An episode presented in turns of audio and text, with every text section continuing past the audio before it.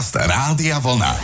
Popoludne s Martinou a Milanom. Rádio Z s Martinou a Milanom sa vám väčšinou prihovárame v čase, keď ste ešte v práci alebo odchádzate z práce domov. Tá práca tam hrá svoju úlohu pri počúvaní a práve ty, Maťa, si nedávno prišla s tým, že napríklad kuriéra by si robiť nemohla, lebo že na to nemáš výbavu. No, a pritom je to v tomto období veľmi žiadané povolanie a nedávno som videla u nás pri bráne kuriéra, ako vybavoval jednu pani predo mnou. Niektoré balíky mu aj povypadávali z toho auta a on ich s kľudom angličana poukladal naspäť, medzi tým hľadal ten správny balíček a ešte stihol aj spokojným hlasom vybaviť telefonát ďalšieho klienta a nakoniec konštatoval, keď teda ten balíček našiel, že no vidíte, vyplatila sa trpezlivosť, našli sme to, Veľmi bol naozaj zlatý, všetko s úsmevom, bez zbytočných nervov, stresov a vtedy som si ja povedala, že tak tento pán má môj obdiv a v duchu si vravím, toto by som ja teda robiť nemohla, lebo na to nemám vybavenie, nemám mm. na to povahu. Toľko, čo ťa poznám, musím s tým súhlasiť. Tá predispozícia ku konkrétnym povolaniam je, je dôležitá. Je práca, pri ktorej sa nepohneš bez trpezlivosti, ďalšie si vyžadujú, ja neviem, odvahu alebo zručnosti, niektoré temperament a pri niektorých si poviete, je to proti môjmu presvedčeniu. Toto robiť nebudem. A my sme si dovolili položiť vám tú zásadnú otázku, ktoré povolanie by ste nemohli robiť, lebo na to jednoducho nemáte osobnostné vybavenie. No a medzi prvými sa ozvala Katka. No ja veľmi obdivujem taxikárov, pretože ja by som taxikárku alebo taxikára nemohla v žiadnom prípade robiť, lebo ak by som aj do cieľa prišla, tak by to prišlo takým oneskorením, že by som išla takou obklúkou, aj keby ma navigácia viedla, vždy by som minula odbočku, vždy by som stresovala na kryžovatke a nakoniec by som síce prišla do cieľa, ale naozaj, naozaj neskoro. Mm, to by ťa mohli upodozrievať, že pani taxikárka, ale vy ste vybrali tú najdlhšiu trasu a ty ano? by si to nevedela povedať a nevedela vysvetliť, že Hej. si to neurobila na schvál.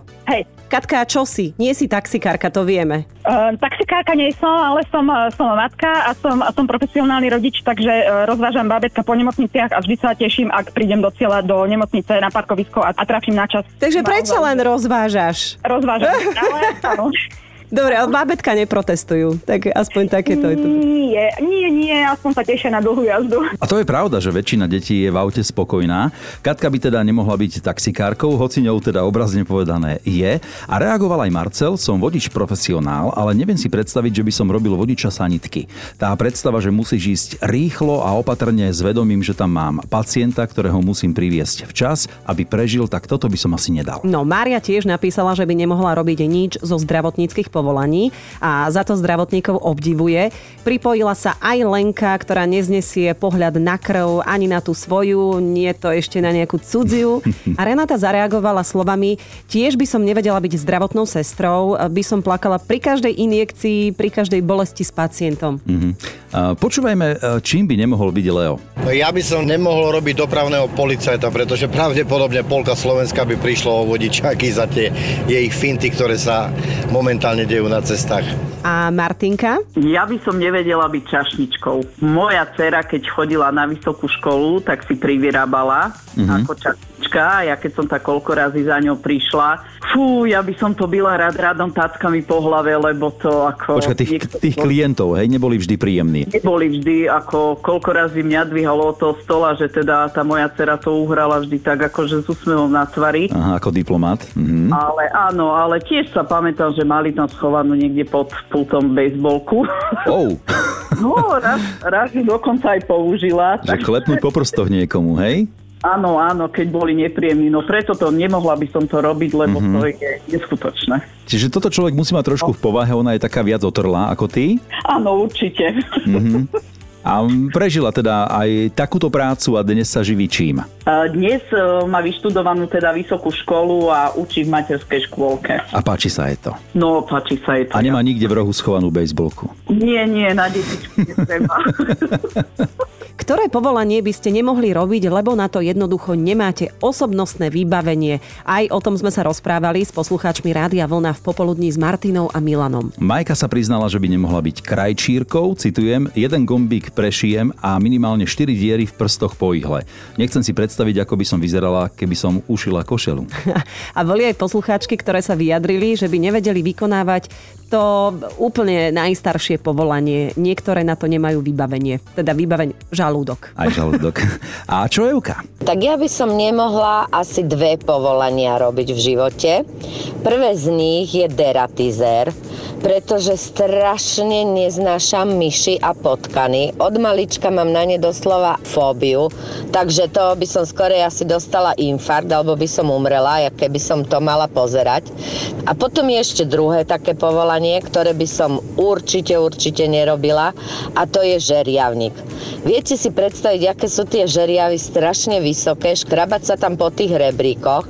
Ja, čo sa nemôžem pozrieť ani zo stoličky, keď sa postavím, že utieram na skrini prach, pretože mi je zle zvýšok. A toto pozor, lebo Jarka má práve naopak doma muža, ktorý pracuje vo výškach, za čo ho obdivuje. Tak, presne tak. A on čo robí? Veľmi. Žeriavníka.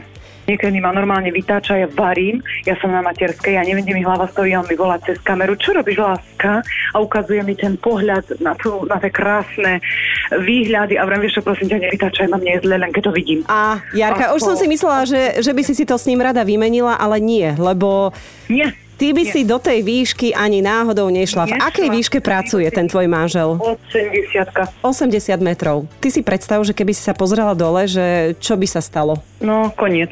Koniec. Ja, ja neviem, ja, ja, ja by som tam asi skolabovala. My si môžeme ruky podať, Jarka, lebo ja som presne ten istý No. typ, že už no. No. keď idem na druhé poschodie a pozriem sa z okna, tak už mám závrate. Áno, zle. Aha. Preto sídlime s rádiom na, na prvom poschodí. To ešte dávaš, A Maťa, to však? ešte áno, ale už vyššie. Uh-uh.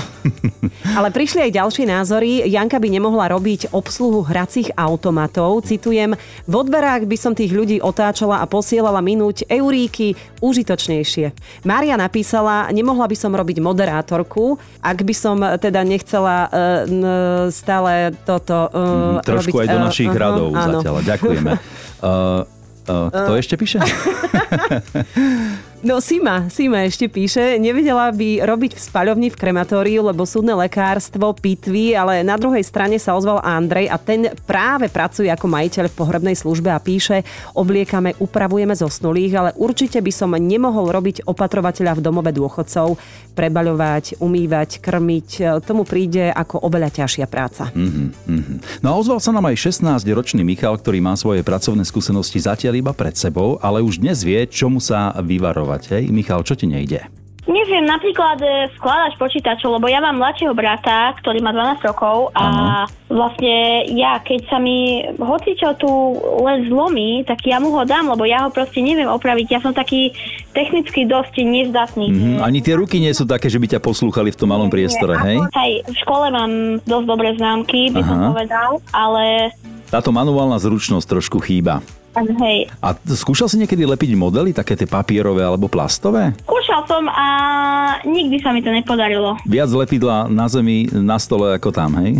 Áno, áno, áno. Inak v tomto máme, máme asi rovnakú pozíciu, pretože ja som ako dieťa tiež toto nikdy nevedel robiť a obdivoval som napríklad aj hodinárov, hej? že dokážu pracovať v takom fakt, že malom priestore. No a čomu sa ty chceš venovať teda do budúcna, keď nie takýmto maličkým veciam? Uh, ja, ja mám plány, že budem advokát alebo také niečo. Aha, čiže týmto smerom pôjdeš, hej? Hej, tak momentálne som v Bratislave a potom by som sa chcel vybrať do Anglicka niekam. To už je mladšia generácia a táto vidí inak, ale ďakujeme všetkým zúčastneným, veríme, že to bolo príjemné počúvať a rovnako pozývame aj k rádiam na budúce. Každé pracovné popoludne od 13. do 18.